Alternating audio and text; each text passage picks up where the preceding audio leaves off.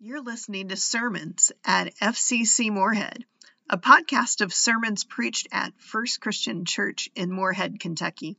A congregation in the Christian Church Disciples of Christ tradition, we are a faith community seeking to live out Christ's call of hospitality and shalom. I'm Reverend Nancy Galler, minister at FCC, and each week we'll post the latest sermon preached from our pulpit. Most weeks you'll hear my voice, but from time to time you'll find guest preachers on this podcast too. Thanks for listening.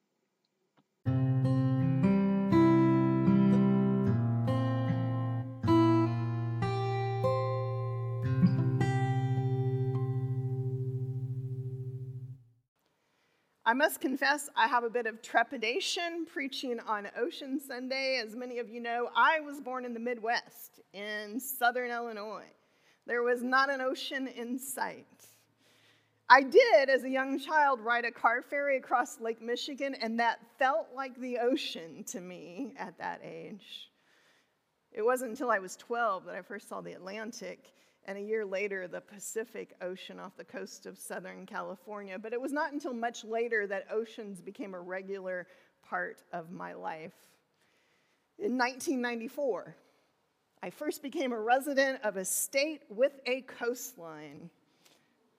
And I still remember, I shared in our small group, I still remember Labor Day weekend of 1994 having just driven from Louisville, Kentucky all the way to Eugene, Oregon in a U Haul, standing at the beach in Florence, Oregon, and being completely blown away and mesmerized by the beauty and the ruggedness that was the Oregon coast.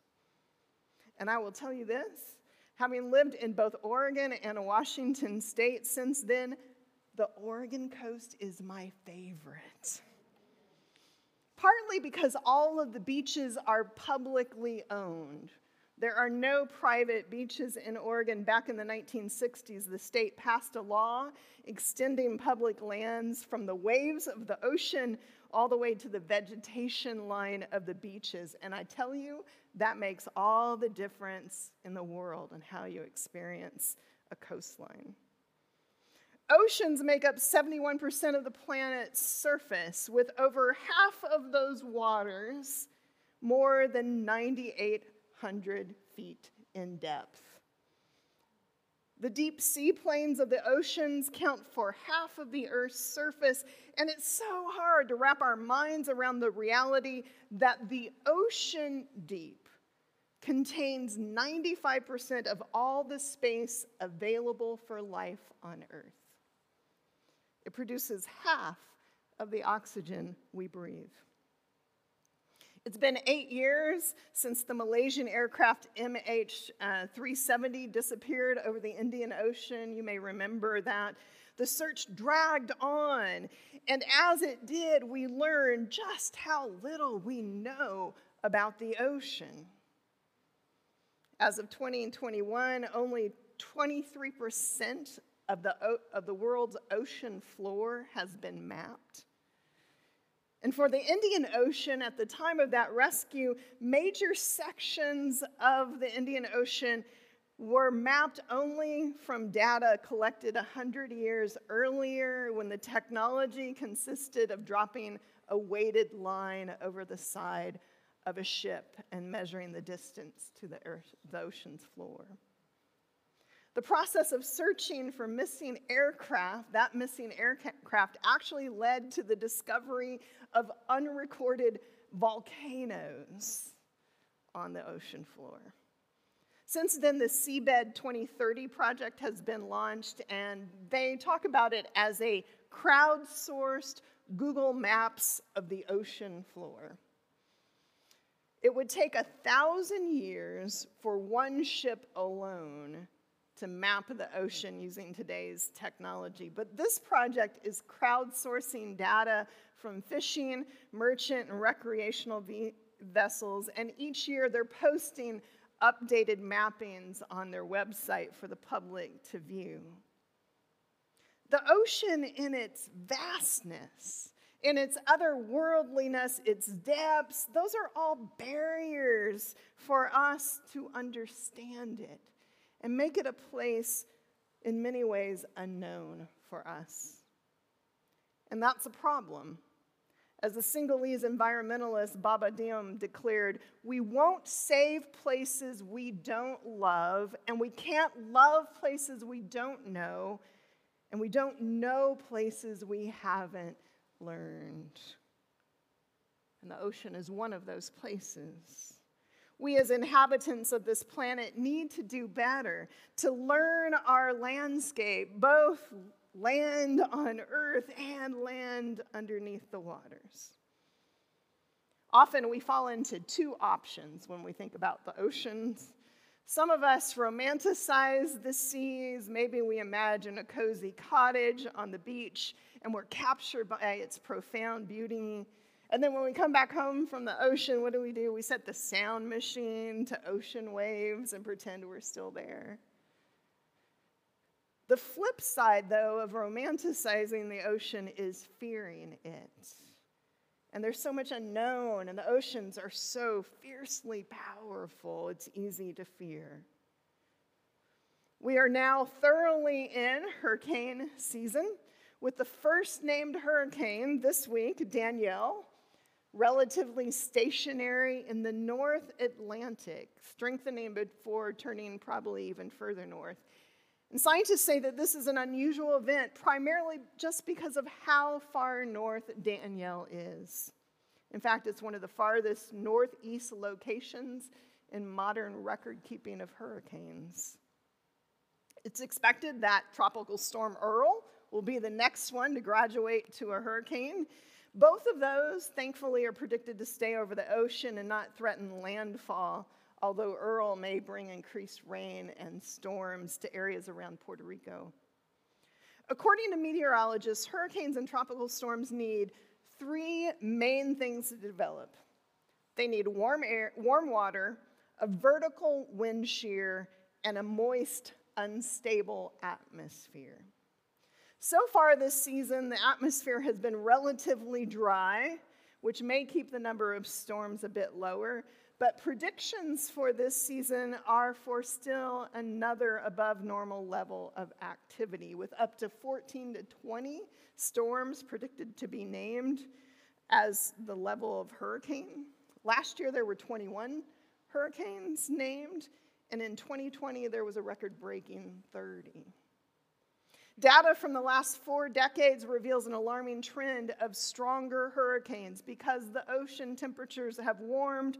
The likelihood of a hurricane rising to a category three or higher has increased about 8% during each of the last four decades. And category three hurricanes, for those of us who don't know the top of our heads what that means, is a sustained wind greater than 110 miles per hour.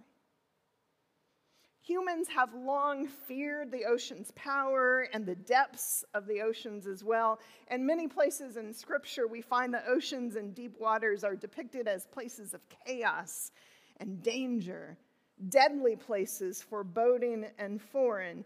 But thankfully, these are not the only ways the Bible imagines the oceans. And in our time, I think we would do well to explore these alternative visions of the seas as we rework our understandings of the vast network of ocean waters. As people of faith, we can embrace these compelling and life giving images of the oceans, and I think we must do so if we have any chance of creating a different future for ourselves and for our planet. Our psalm for the day, Psalm 104, is one such biblical resource. The psalmist imagines the world as intimately connected to God with an ongoing relationship rich and vast in its scope. Yes, fundamentally, the psalm declares God to be the source of life, of sustenance, of renewal, and even a breath for living creatures, writing, quote, You withdraw their breath and they perish. I will freely admit to you that this is one of my favorite Psalms, especially because of the line that tripped Sarah up just a little bit. This sea, great and wide, the psalmist writes, where creatures beyond number stir, the little beast and the large, there the ship goes, this Leviathan you fashioned to play with. It's that last line that catches my imagination because the psalmist moves beyond the usual divine creation relationships and offers this wonderful imagery of God creating the mighty sea monster Leviathan so that God would have a playmate. This is certainly not the traditional way we think of God relating to creation, but just stay with that image for a moment. God delights in creation, enjoys spending time with a sea monster a monster that inspired fear in humans for generations. What might a divine playdate with Leviathan look like? Can you imagine it?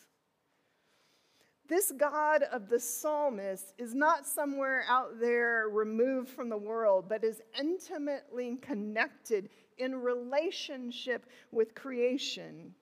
And creation here is not a one time event in the past. Rather, God is continuing to create in wisdom and goodness and in hope for the future. Even as in the very beginning, when God created and saw that it was good, the psalmist in verse 31 of Psalm 104 declares that God rejoices in God's works. Here we find that God delights in the earth and in return, creation rejoices in God as well.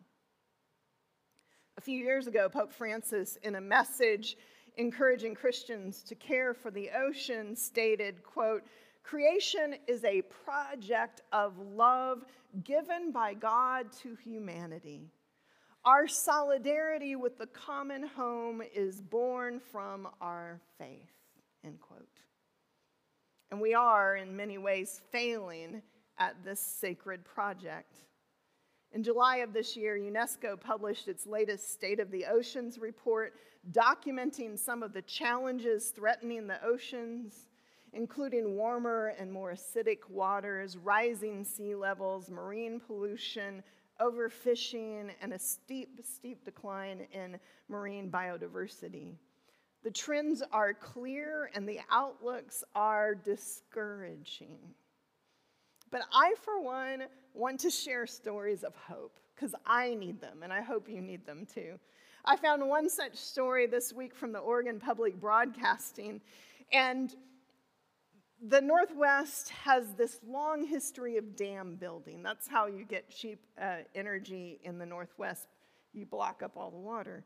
And more recently, they've been exploring ways of reducing the harm of dams on wildlife, sometimes removing those dams entirely, and the entire Northwest watches in amazement as wildlife and landscape returns when dams are removed. But this story that I read last week was from the Oregon's North Umpqua River, where 10 years ago they installed a salmon ladder to assist salmon in traveling past one dam, the Soda Springs Dam, as they return to their traditional spawning grounds. Now, salmon ladders, if you haven't seen one, are amazing. And they usually make them so that you can come and observe what's happening. So there'll be a glass wall on one side. And you can see the salmon as they jump up the steps, making their way back to where they will spawn. But this summer, in addition to all of those frisky salmon jumping through the water, the first Pacific lamprey eel made its way up the ladder since the ladder was installed in 2012. And unlike the salmon who just power swim and jump their way back, the lamprey has to suction itself on the glass wall and move upwards and back. Now, lamprey may not be as exciting as salmon or orcas or dolphins, and admittedly, they are not the cutest of creatures. But Pacific lampreys are an imperiled species in the Northwest, partly because they spend five years in the river sediment as they are adolescents. They're filter feeding there before they make their way into the ocean. And the pollutions in the river, as well as rising water temperatures in the river, make that early life and development difficult.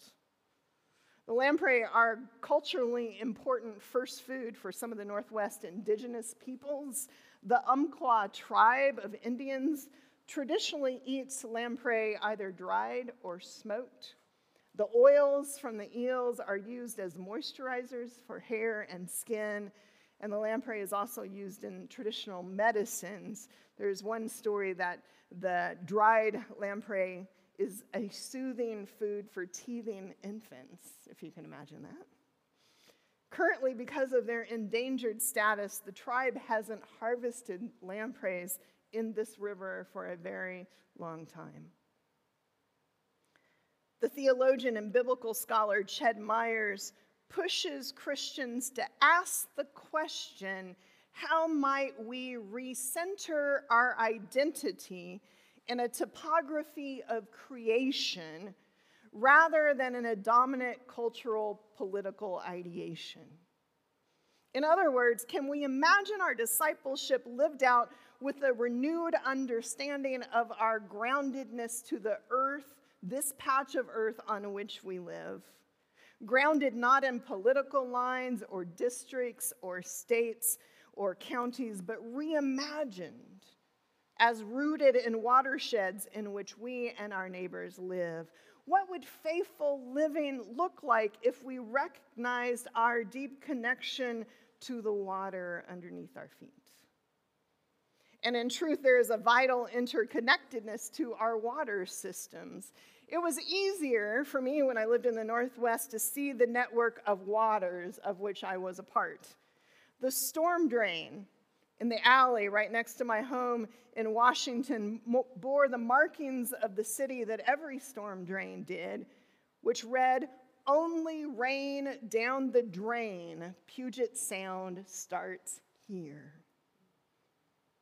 Reducing pollution runoff from the hard surface areas is a major focus of coastal states, but it's not just a coastal issue. I confess it's easier to see one's connections to the ocean when you live in a place where the salmon make their way back to spawn in the rivers and creeks that run through your city. I get that.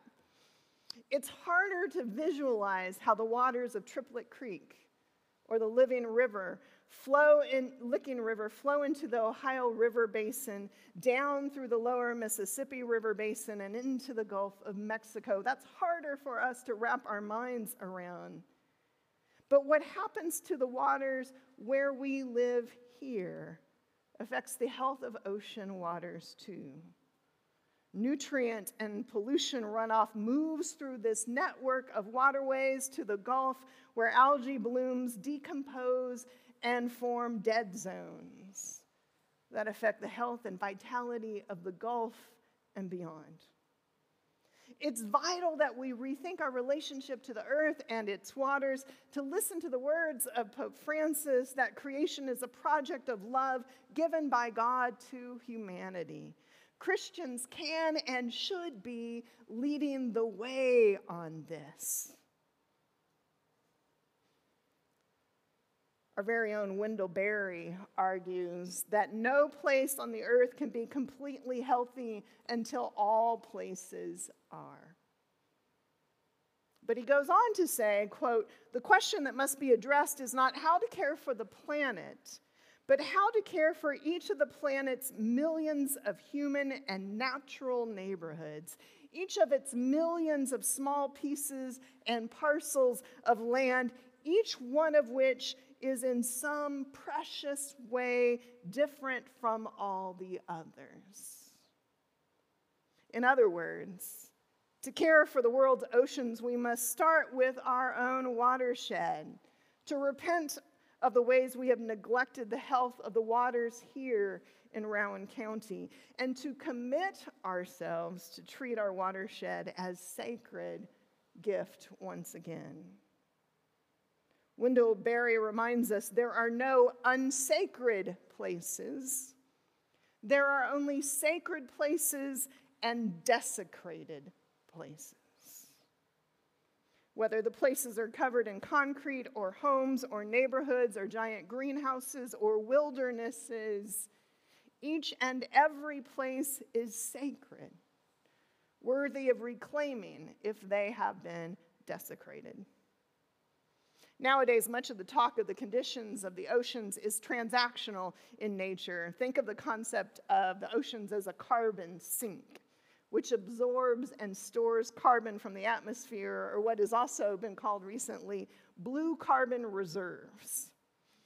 That sounds like a business major's title, um, phrase. No offense to business majors.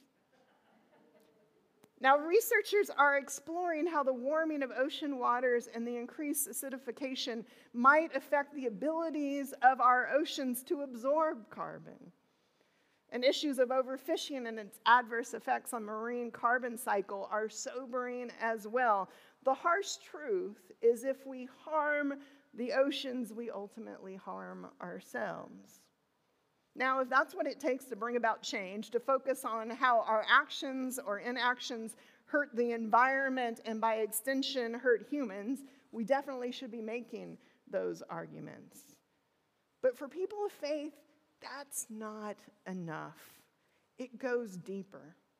Because we have been given a theological framework which can allow us to tap into a deeper and wiser theological underpinning for this work of caring for creation.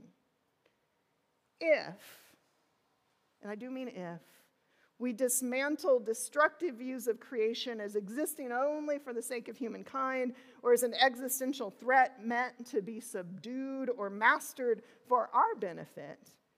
If we can dismantle that and recover instead a rich understanding of creation and our place in it, embracing the biblical image of a God who delights in the earth and its creatures, we may yet have a chance. Jacques Cousteau, the famed explorer and the powerful voice for the oceans and the environment, once said, quote, This is our hope, that the children born today may have a bit of green grass under their bare feet a breath of clean air to breathe, a patch of blue water to sail upon, and a whale on the horizon to set them dreaming. That's a vision of the earth in keeping with our faith, with our Creator God's dream of shalom on the earth for all living creatures. So may it be so. May it be so. Amen.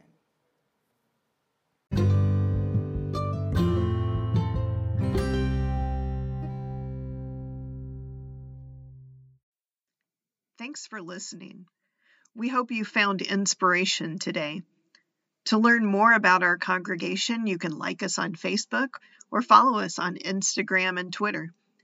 Until next time, be well, be kind, and always be the church where you are.